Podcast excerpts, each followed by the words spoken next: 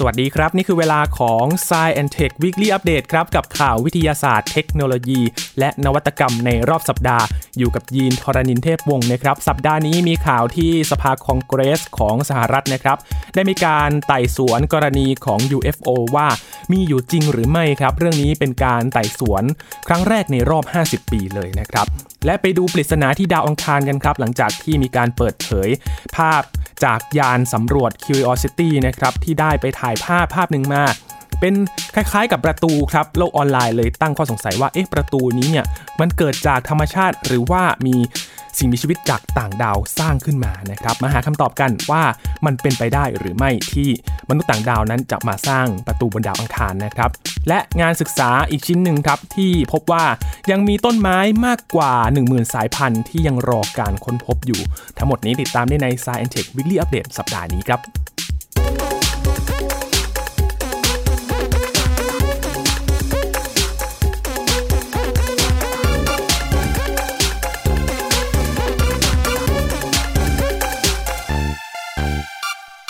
เริ่มกันที่รัฐสภาสหรัฐนะครับ หรือว่าสภาคองเกรส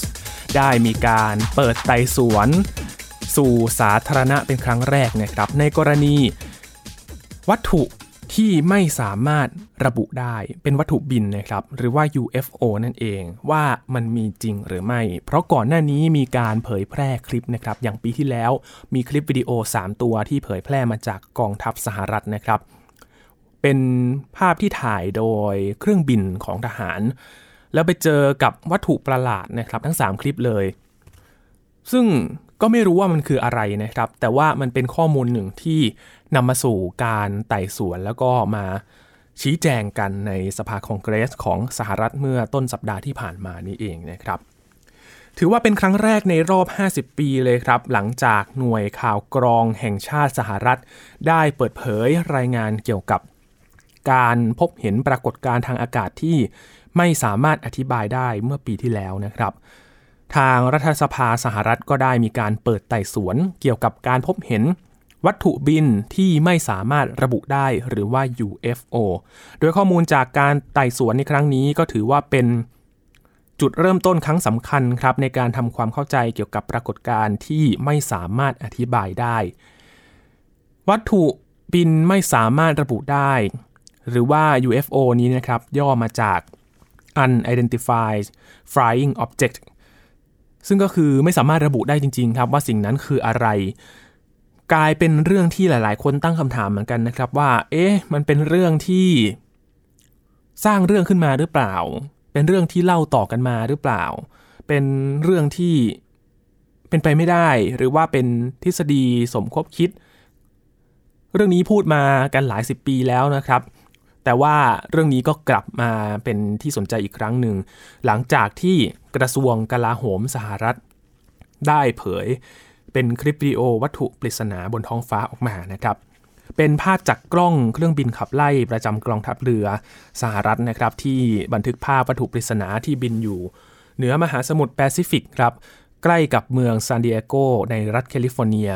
ซึ่งเป็นภาพเมื่อปี 2004 นะครับเดือนพฤศจิกายนหรือว่า 18 ปีที่แล้ว นักบินที่ขับเครื่องบินขับไล่นี้นะครับก็เปิดเผยว่าวัตถุลึกลับนี้ เคลื่อนที่ด้วยความเร็วสูง และสามารถเปลี่ยนทิศทางได้อย่างรวดเร็ว เหตุการณ์นี้ก็ถูกนำมาอ้างอิงในรายงานการพบเห็นปรากฏการณ์ทางอากาศที่ไม่สามารถอธิบายได้ของหน่วยงานข่าวกรองแห่งชาติสหรัฐ เมื่อเดือนมิถุนายนปี 2021 หรือว่าปีที่แล้วนะครับ รายงานฉบับนี้เขาเปิดเผยข้อมูลเกี่ยวกับปรากฏการณ์ลึกลับมากถึง 144 กรณี ตั้งแต่ปี 2004 จนถึงปี 2021 ซึ่งเกือบทั้งหมดมันก็ยังไม่มีข้อมูลมากพอที่จะอธิบายได้ว่าปรากฏการณ์นี้ เกิดจากธรรมชาติ หรือว่าเป็นเทคโนโลยีที่ล้ำสมัยกันแน่ ขณะที่สหรัฐก็จะเดินหน้าต่อไปนะครับสำหรับการศึกษาวัตถุลึกลับนี้ เพราะว่าอาจจะกระทบ ต่อความมั่นคงของชาติ รวมถึงความปลอดภัยในการบิน การเปิดเผยรายงานการค้นพบปรากฏการณ์ทางอากาศที่ไม่สามารถอธิบายได้ ก็นำมาสู่การไต่สวนครั้งนี้แหละครับ เพื่อให้ประชาชนได้รับฟังจากปากของเจ้าหน้าที่ข่าวกรองโดยตรง คุณสกอตเบรย์เป็นรองผู้อำนวยการฝ่ายข่าวกรองของกองทัพเรือ ก็ได้ขึ้นให้การต่อประธานคณะอนุกรรมาธิการข่าวกรอง และแสดงคลิปวิดีโอที่บันทึกไว้ได้ โดย นักบินของกองทัพเรือเมื่อปี 2021 นะครับ คลิปวิดีโอนี้บันทึกภาพวัตถุลึกลับ ทรงกลมสะท้อนแสงได้ด้วย บินผ่านหน้าต่างของห้องนักบิน ภายในเวลาอันรวดเร็วครับ แต่จนถึงขนาดนี้ ก็ยังหาคำตอบไม่ได้ครับว่าคืออะไรคุณสกอตเบย์ระบุว่า นับตั้งแต่ปี 2000 เป็นต้นมามีผู้พบเห็นวัตถุลึกลับในลักษณะนี้เพิ่มมากขึ้นกว่า 400 กรณี ขณะที่หลายปีที่ผ่านมาทางกระทรวงกลาโหมสหรัฐ ก็ยังไม่ได้พบหลักฐานที่ชี้ชัดนะครับว่าปรากฏการลึกลับนี้ มีต้นกำเนิดมาจากนอกโลก แต่สิ่งที่น่าสนใจก็คือว่านักวิเคราะห์ด้านกลาโหม และข่าวกรองก็ยังไม่ได้ตัดความเป็นไปได้ ในประเด็นดังกล่าวออกไปนะครับ แม้คำตอบที่ได้จากการไต่สวนในครั้งนี้ จะยังไม่มีความชัดเจนมากพอ แต่ว่า ครั้งนี้ก็ถือว่าเป็นครั้งสำคัญครับ หลังจากที่กองทัพสหรัฐเขาปฏิเสธมาตลอดเรื่องของ UFO มาตั้งแต่ทศวรรษที่ 1940นะครับหลายภาพที่เผยแพร่ออกมาเราเคยคุยกับอาจารย์พงศกรสายเพชรไปแล้วนะครับ ว่ามันอาจจะเป็นวัตถุที่มนุษย์สร้างขึ้นแล้ว แต่ว่ามันเกิดเงาขึ้นมา เพราะว่าบางคลิปเนี่ยเห็นเป็นเงาสีดำๆนะครับ หรือจะเป็นบอลลูนที่ปล่อยออกมาเป็นบอลลูนตรวจสภาพอากาศหรือเปล่า ซึ่งมันก็มีความเป็นไปได้หลายกรณีนะครับ เพราะว่าตอนนี้หลักฐานยังไม่ชัดเจนเลยว่าสิ่งที่เกิดขึ้นคืออะไร มันก็เลยถูกกำหนดให้เป็น UFO นั่นก็คือ unidentified flying object นั่นเอง ซึ่ง UFO ในที่นี้ไม่ได้หมายถึงว่าจานบินนะครับคุณผู้ฟัง UFO ในความหมายนี้ก็คือว่าวัตถุบินที่ยังไม่สามารถระบุได้นั่นเองครับ มีอีกปริศนาหนึ่งครับ คุณผู้ฟังที่ เป็นที่ถกเถียงในโลกออนไลน์นะครับ หลังจากที่มีการเผยแพร่ภาพออกมาครับ ซึ่งเป็นภาพที่ถ่ายโดยยานสำรวจ Curiosity ที่อยู่บนดาวอังคารในขณะนี้นะครับ เขาบันทึกภาพจากดาวอังคารไว้เมื่อ 7 พฤษภาคมที่ผ่านมาครับ ไปพบ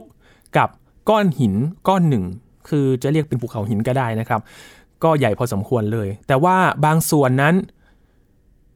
มันว้าแหว่งเหมือนกับประตูเลยครับ คือลักษณะเนี่ยเป็นเหมือนสี่เหลี่ยมผืนผ้าแนวตั้ง เหมือนกับช่องประตูอะไรสักอย่างหนึ่งนะครับ ซึ่งการก่อตัวของหินรูปทรงประหลาดนี้ที่อยู่บนเนินเขาบนดาวอังคารทำให้หลายๆ คนครับ ก็ตั้งข้อสังเกตกันว่า เอ๊ะ มันเป็นประตูที่ใครสร้างไว้หรือเปล่า มีมนุษย์ต่างดาวเข้ามาที่ดาวอังคารแล้วก็สร้างไว้หรือเปล่านะครับ บางคนคาดการณ์กันว่าเอ๊ะมันเป็นวิหารที่ประกอบพิธีทางศาสนา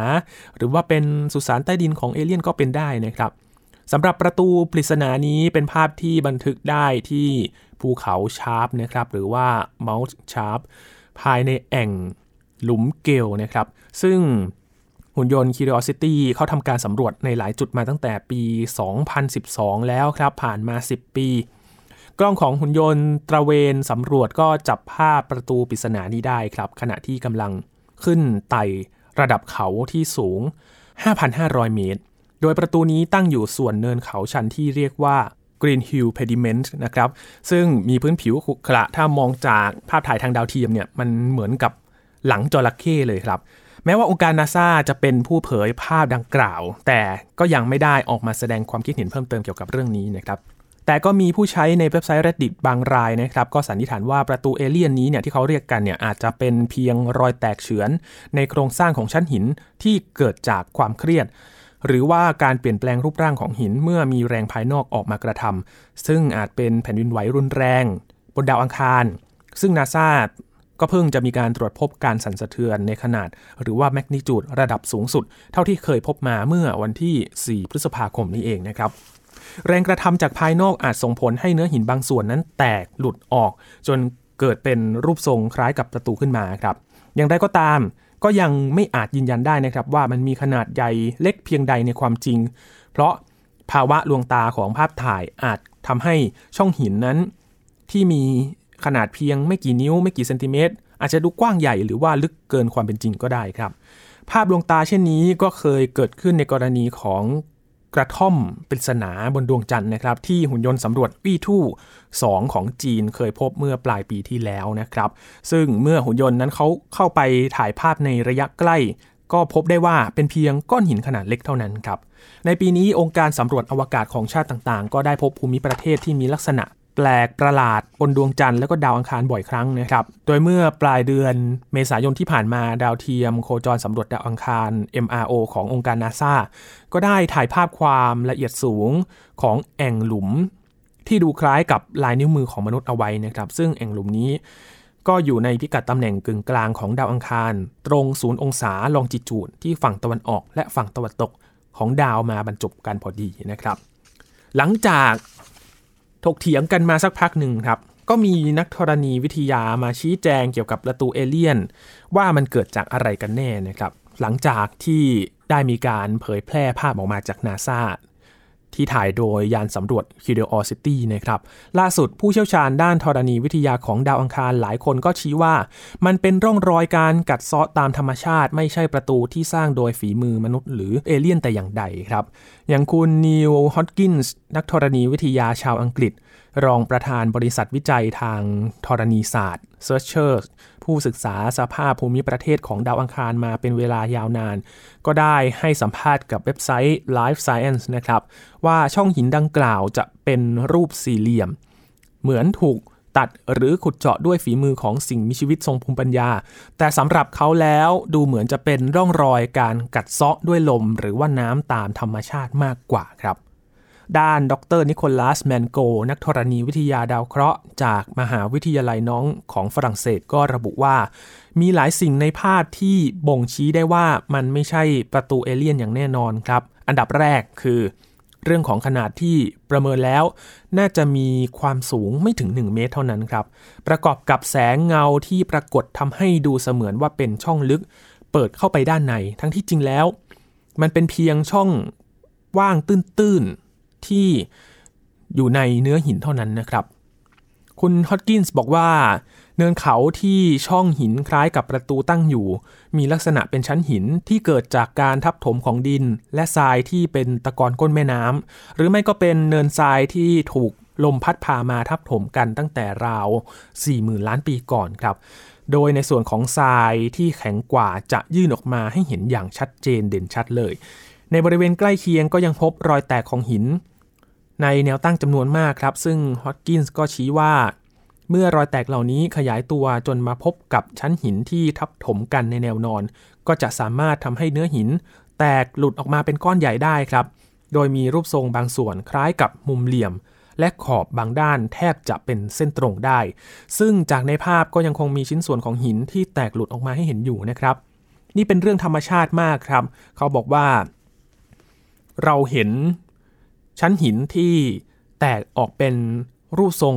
คล้ายกันนี้ได้ตามพื้นที่แห้งแล้งหลายแห่งทั่วโลกด้วยเช่นกัน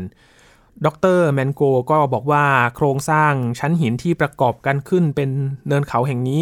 มีรอยแตกอยู่ทั่วไปทั้งในแนวนอนและแนวตั้งทำให้ง่ายต่อการ เกิดก้อนหินที่จะแตกหลุดออกเป็นทรงกล่องสี่เหลี่ยมนะครับแต่เขาก็ไม่เห็นด้วยกับบางคนที่บอกว่าแผ่นดินไหวครั้งรุนแรงบนดาวอังคารเมื่อปลายปีที่แล้ว และเมื่อต้นเดือนพฤษภาคมที่ผ่านมาทำให้เกิดช่องคล้ายประตูนี้ขึ้นนะครับ เพราะว่ารอยแตกในชั้นหิน ที่เป็นสาเหตุหลักนั้น มีมานานหลายล้านปีแล้วจากการกัดเซาะของแม่น้ำโบราณที่เคยมีอยู่บนพื้นผิวดาวอังคารครับ และแผ่นดินไหวน่าจะมีผลกระทบต่อการกระเทาะหลุดร่วงของชั้นหินนี้น้อยมาก เมื่อเทียบกับแรงเค้น ที่กระทำต่อเนื้อหิน เนื่องจากการเปลี่ยนแปลงของอุณหภูมิ ตามฤดูกาลบนดาวอังคารนะครับนี่ก็เป็นคำชี้แจงของนักธรณีวิทยานะครับ ที่มาให้คำอธิบายเกี่ยวกับภาพปริศนา ที่ถูกเรียกกันว่าเป็นประตูเอเลี่ยนนะครับ ว่าจริง ๆ แล้วมันคืออะไร และมันเกิดได้อย่างไรกันแน่นะครับ กลับมาที่โลกของเรากันบ้างครับ มีการศึกษา จะถือว่าเป็นปริศนาก็ได้นะครับ เพราะว่า เขารายงานถึงต้นไม้ที่ยังมีกว่า 10,000 สายพันธุ์ที่ยังรอการค้นพบอยู่ครับ เท่ากับว่าเรายังไม่เคยเจอสายพันธุ์เหล่านี้ ซึ่งมันอาจจะอยู่ในป่าลึก และเรายังเข้าไม่ถึงก็เป็นได้ครับ จากประเทศเปรูไปจนถึงออสเตรเลียและนับจากมาดากัสการ์ไปจนถึงรัฐแคลิฟอร์เนียของสหรัฐอเมริกา โลกของเรามีต้นไม้มหัศจรรย์อยู่มากมายครับ การศึกษาครั้งใหม่ก็ชี้ให้เห็นว่า มีต้นไม้อยู่ประมาณ 73,000 ชนิด ซึ่งส่วนใหญ่ยังไม่ได้ถูกค้นพบ ข้อมูลดังกล่าวก็เตือนให้ทราบว่ายังมีสิ่งต่างๆ อีกมากมาย แค่ไหนที่เรายังสามารถเรียนรู้ได้เกี่ยวกับโลกใบนี้นะครับ มื่อเร็วๆนี้ครับมีการเปิดเผยหลักฐานข้อมูลป่าไม้ที่ใหญ่ที่สุดในโลก เป็นฐานข้อมูลที่ประกอบไปด้วยต้นไม้มากกว่า 44 ล้านชนิด จากสถานที่ต่างๆ มากกว่า 1 0 0 0 0แสนแห่งใน 90 ประเทศนะครับ ทั้งนี้นักวิจัยได้ใช้ข้อมูลนี้เพื่อประเมินว่าโลกของเรานั้นมีต้นไม้อยู่ประมาณ 73,300 สายพันธุ์ด้วยกัน ตัวเลขดังกล่าวนั้นสูงกว่าการประมาณก่อนหน้านี้ราว 14%ครับ จากจำนวนสายพันธุ์ทั้งหมดที่มีอยู่ประมาณ 92,000 ชนิดที่คาดว่าจะมีอยู่ตามการคำนวณทางคณิตศาสตร์ แต่ก็ยังไม่ได้รับการยืนยันทางวิทยาศาสตร์ นักวิจัยกล่าวว่าต้นไม้เหล่านี้ โดยมากเติบโตอยู่ในแถบอเมริกาใต้นะครับซึ่งพื้นที่แถบอเมริกาใต้เนี่ยพื้นที่ป่าที่ใหญ่ที่สุดก็คือป่าฝนแอมะซอนนะครับ และก็ป่าแอนเดียน พบพันธุ์ไม้ถึง 43%ของโลกเลย ซึ่งส่วนใหญ่เป็นพันธุ์ที่หายากอยู่ประมาณ 8,200 ชนิดด้วยกันครับ คุณโรโบโต แคซอล่า แกติ จากมหาวิทยาลัย University of Bologna ในประเทศอิตาลี หัวหน้าการเขียนรายงานนี้นะครับ ได้ตีพิมพ์ข้อมูลในวารสาร Proceedings of the National Academy of Science ครับ กล่าวว่าต้นไม้และป่าไม้เป็นมากกว่าผู้ผลิตออกซิเจน ทั้งยังมีส่วนสำคัญต่อสุขภาพของสิ่งแวดล้อมอีกด้วย เขายังบอกด้วยนะครับว่าสังคมของเรามักจะมองว่าต้นไม้เป็นเพียงทรัพยากรธรรมชาติ แต่ที่จริงแล้วมวลมนุษยชาติได้รับแรงบันดาลใจ การผ่อนคลายจิตวิญญาณ และความหมายของชีวิตจากต้นไม้และป่าไม้เหล่านั้น ทีมนักวิจัยคาดการว่าอเมริกาใต้นั้นมีต้นไม้ที่ทราบสายพันธุ์แล้วอยู่ประมาณ 27,000 ชนิดนะครับ และมีอีก 4,000 ชนิด ที่ยังไม่ได้รับการระบุสายพันธุ์ นอกจากนี้นักวิจัยยังได้ทำการประเมินในพื้นที่อื่น ๆ ของโลกด้วย โดยพบว่าที่ยุโรปและเอเชียมีต้นไม้อยู่ประมาณ 14,000 ชนิดครับ ที่ได้รับการระบุสายพันธุ์แล้ว และอีก 2,000 ชนิดที่ยังไม่ได้รับการระบุสายพันธุ์ ส่วนทางแอฟริกาครับก็มีต้นไม้ที่ทราบสายพันธุ์แล้วจำนวน 10,000 ชนิด และไม่ทราบสายพันธุ์อีก 1,000 ชนิดด้วยกัน อเมริกาเหนือรวมถึงอเมริกากลาง มีต้นไม้ทราบสายพันธุ์ 9,000 ชนิด และที่ไม่ทราบอยู่ 2,000 ชนิด ขณะที่โอเชียเนียรวมถึงออสเตรเลียนะครับมีต้นไม้ที่ระบุสายพันธุ์แล้ว 7,000 ชนิด และยังไม่ระบุสายพันธุ์อีก 2,000 ชนิดด้วยกัน คุณปีเตอร์ลีช เป็นผู้ร่วมเขียนการศึกษาจากมหาวิทยาลัย University of Michigan และมหาวิทยาลัย University of Minnesota ก็บอกว่าจากการประเมินสายพันธุ์ของต้นไม้ดังกล่าว การศึกษาฉบับนี้อาจช่วยให้เกิดความพยายามในการอนุรักษ์ต้นไม้และป่าไม้ได้ครับคุณลิชเชื่อว่า ความหลากหลายของพันไม้เป็นกุญแจสำคัญในการรักษาป่าไม้ที่สมบูรณ์แข็งแรง ทั้งยังมีความสำคัญต่อเศรษฐกิจโลก และต่อธรรมชาติอีกด้วย เขายังบอกนะครับว่าข้อมูลในการศึกษาครั้งนี้มีความสำคัญอย่างมาก เนื่องจากต้นไม้หลายชนิดกำลังจะสูญพันธุ์จากการตัดไม้ทำลายป่า รวมถึงการเปลี่ยนแปลงสภาพภูมิอากาศโลก และการเข้าใจคุณค่าของความหลากหลายนั้นทำให้ทราบว่าเรามีอะไรอยู่ก่อนที่มันจะสูญเสียไปนะครับ อย่างไรก็ตามแม้การศึกษานี้จะไม่ได้นับจำนวนต้นไม้ แต่ละต้นทั่วโลก แต่งานวิจัยในปี 2015 ที่นำโดยหนึ่งในผู้เขียนร่วมการศึกษาครั้งนี้ระบุว่า ตัวเลขนั้นอยู่ที่ประมาณ 3 ล้านล้านต้นครับ การศึกษาครั้งใหม่นี้นะครับก็ระบุพื้นที่สำคัญที่มีความหลากหลายของต้นไม้ของโลกในเขตร้อน และเขตกึ่งร้อนในอเมริกาใต้ อเมริกากลาง แอฟริกาเอเชีย และโอเชียเนียนอกจากนี้ยังระบุด้วยว่าราวหนึ่งใน 3 ของต้นไม้ที่ทราบสายพันธุ์แล้ว สามารถระบุได้ว่าเป็นพืชพันธุ์ที่หายากได้ครับ ขณะที่อีกท่านหนึ่งคุณจริง ๆ เหรียญครับจาก มหาวิทยาลัยเพอร์ดูในรัฐอินเดียนา ซึ่งร่วมทำการศึกษาในครั้งนี้ด้วยนะครับ บอกว่าการวิจัยนี้เตือนให้เราทราบว่าเรารู้จักโลกใบนี้กันน้อยนิดแค่ไหน และยังมีสิ่งต่างๆ อีกมากมายครับในโลกของเราที่จะต้องเรียนรู้ เพื่อที่จะสามารถปกป้องโลกใบนี้ได้ดีขึ้น และสามารถอนุรักษ์ทรัพยากรธรรมชาติเอาไว้สำหรับคนรุ่นต่อไปในอนาคตได้ครับ ปิดท้ายวันนี้ด้วยโครงการของนาซาครับที่เตรียมจะส่งยานสำรวจไปอีกยานหนึ่งนะครับ หลังจากใช้เวลาเตรียมการมานานหลายปีครับ ทางนาซาเขาเตรียมที่จะส่งยานลำใหม่ ไปยังดาวเคราะห์น้อยที่โคจรอยู่ระหว่างดาวอังคารและดาวพฤหัสบดี โดยนักวิทยาศาสตร์คาดหวังว่าภารกิจนี้จะช่วยให้มนุษย์เข้าใจที่ไปที่มาของโลกได้มากขึ้นครับ โครงการนี้มีชื่อว่ายานสำรวจไซคีครับ ตอนนี้กำลัง เช็คความพร้อมของยานสำรวจกันนะครับ ที่อยู่ในห้องปฏิบัติการ JPL ของ NASA ที่เมืองพาซาดินารัฐแคลิฟอร์เนียครับ ตอนนี้ถือว่าตรวจสอบความพร้อมก่อนที่จะส่งไปฐานปล่อยครับ และถือว่าเป็นยานลำแรกนะครับ ที่จะถูกส่งออกไปโคจรรอบดาวเคราะห์น้อย ที่มีส่วนประกอบที่เต็มไปด้วยธาตุโลหะ ที่ชื่อว่าไซคีครับ จึงเป็นที่มาของชื่อโครงการสำรวจนี้ ซึ่ง มีพิกัดอยู่ห่างจากโลก 2,400 ล้านกิโลเมตร และถ้าการสำรวจครั้งนี้ประสบความสำเร็จนะครับ ทีมงานเชื่อว่าจะช่วยเปิดเผยความลับบางส่วน ว่าโลกของเรานั้นกำเนิดมาได้อย่างไรครับ คุณลินดีเอลคินส์-แทนทันครับ เป็นหัวหน้าปฏิบัติการสำรวจไซคี จากมหาวิทยาลัย Arizona State University นะครับ ซึ่งร่วมพัฒนาโครงการนี้กับนาซาบอกว่า ทีมงานรู้สึกตื่นเต้นครับกับความก้าวหน้าของการเตรียมการของโครงการนี้อย่างมากเลยนะครับ ซึ่งผู้สื่อข่าว Voice of America ก็ได้ไปติดตาม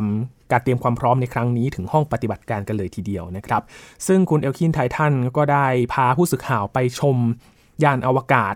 ที่พร้อมนำไปติดกับจรวดและส่งขึ้นไปในอวกาศ หลังทีมงานต้องใช้เวลาถึง 11 ปีครับในการพัฒนาและสร้างยานดังกล่าวขึ้นมา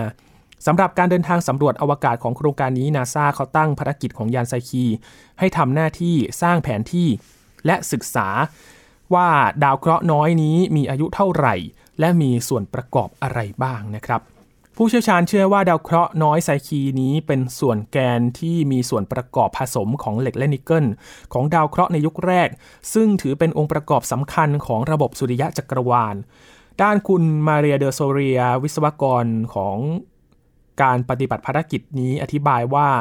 สมมติฐานที่นักวิทยาศาสตร์ใช้อ้างอิงก็คือ ดาวเคราะห์น้อยนี้ เป็นแกนของดาวเคราะห์ที่หลงเหลือมาจากการกระแทกในห้วงอวกาศ จนเปลือกนอกหลุดออกไป เหลือแต่เท่าที่เห็นให้ศึกษานะครับ คุณเดอโซเรียบอกว่าการศึกษาไซคีจะช่วยให้นักวิทยาศาสตร์เข้าใจถึงกระบวนการก่อกำเนิด และที่มาของดาวเคราะห์น้อยดวงนี้ ซึ่งหมายถึงความเข้าใจเกี่ยวกับต้นกำเนิดของโลกและระบบสุริยะด้วย นักวิทยาศาสตร์เชื่อว่าแกนของโลกนั้นมีลักษณะเดียวกันกับของดาวเคราะห์น้อยไซคีครับ แต่เพราะการศึกษาแกนโลกโดยตรงนั้นเป็นเรื่องที่ทำไม่ได้ ภารกิจสำรวจดาวเคราะห์น้อยไซคี จึงเป็นส่วนสำคัญที่จะช่วยเปิดโลกทัศน์เกี่ยวกับการก่อตัวของระบบสุริยะรวมถึง กลุ่มดาวเคราะห์หินต่างๆ อย่างเช่น ดาวพุธ ดาวอังคาร ดาวศุกร์ได้นะครับ ด้านคุณลินดีเอลคินแทนทันก็บอกเพิ่มเติมครับว่าภารกิจที่กำลังจะเกิดขึ้นน่าจะช่วยตอบคำถามที่หลายคนมักจะถามกันว่าอะไรคือปัจจัยที่ทำให้ดาวเคราะห์เป็นแหล่งที่พักอาศัยของสิ่งมีชีวิตได้ เขาเปรียบเทียบการก่อกำเนิดของดาวเคราะห์เป็นเหมือนกับการอบเค้กครับ ดาวเคราะห์น้อย ต่างๆ ก็เป็นเหมือนแป้งไข่และเนยที่นำมาสู่การกำเนิดของโลก ดังนั้น การสำรวจไซคีน่าจะช่วยให้นักวิทยาศาสตร์ พบส่วนผสมที่ไม่เคยเห็นมาก่อน ซึ่งอาจเป็นส่วนผสมที่ทำให้ดาวเคราะห์หินดวงหนึ่ง กลายเป็นดาวที่พักพิงของสิ่งมีชีวิตต่างๆ ได้นั่นเองครับสำหรับไซคียานสำรวจตัวนี้มีกำหนดที่จะปล่อยขึ้นสู่ห้วงอวกาศที่แหลมคานาวรัลรัฐฟลอริดานะครับในเดือนสิงหาคมที่กำลังจะถึงนี้ครับ 2022 โดยเส้นทางนั้นจะต้องบินผ่านดาวอังคาร ก่อนที่จะไปถึงดาวเคราะห์น้อยไซคี ซึ่งคาดว่าการเดินทางครั้งนี้ จะใช้เวลา 3 ปีครึ่งนะครับ และเมื่อเดินทางถึงดาวเคราะห์น้อยนี้แล้ว ยานอวกาศจะทำการโคจรรอบดาวดวงนี้ เป็นเวลา 21 เดือน นอกจากนี้ภารกิจสำรวจดาวเคราะห์น้อยไซคียังจะมีการทดสอบเทคโนโลยีการสื่อสารชนิดใหม่ด้วยเลเซอร์ครับ ซึ่งจะช่วยให้การรับส่งข้อมูลระหว่างยานสำรวจที่อยู่ในห้วงอวกาศที่ไกลโพ้นกับโลกทำได้รวดเร็วมากยิ่งขึ้นด้วยครับนี่เป็นโครงการล่าสุดที่เราจะได้เห็นกันในเดือนสิงหาคมนี้นะครับ จะส่งยานไซคีออกไป และรออีกประมาณ 3 ปีครึ่งครับ ก่อนที่จะไปถึงยานและใช้เวลาสำรวจ 21 เดือน หวังว่าจะมีข้อมูลอะไรใหม่ๆ ที่น่าสนใจเกี่ยวกับต้นกำเนิดโลกมาฝากเรากันนะครับ ทั้งหมดนี้คือ Science Tech Weekly Update ประจำสัปดาห์นี้ครับ กับข่าววิทยาศาสตร์เทคโนโลยี และนวัตกรรมในรอบสัปดาห์นี้ คุณผู้ฟังติดตามรายการกันได้ที่ www.thaipbspodcast.com รวมถึงพอดแคสต์ช่องทางต่างๆ ที่คุณกำลังรับฟังเราอยู่นะครับ ติดตาม Sci and Tech กันได้ทุกที่ทุกเวลาเลยครับ ช่วงนี้ยีนทรณินเทพวงศ์ขอบพระคุณ ช่วงนี้ยีนทรณินเทพวงศ์ขอบพระคุณสำหรับการติดตามรับฟังนะครับ ลาไปแล้วครับ สวัสดีครับ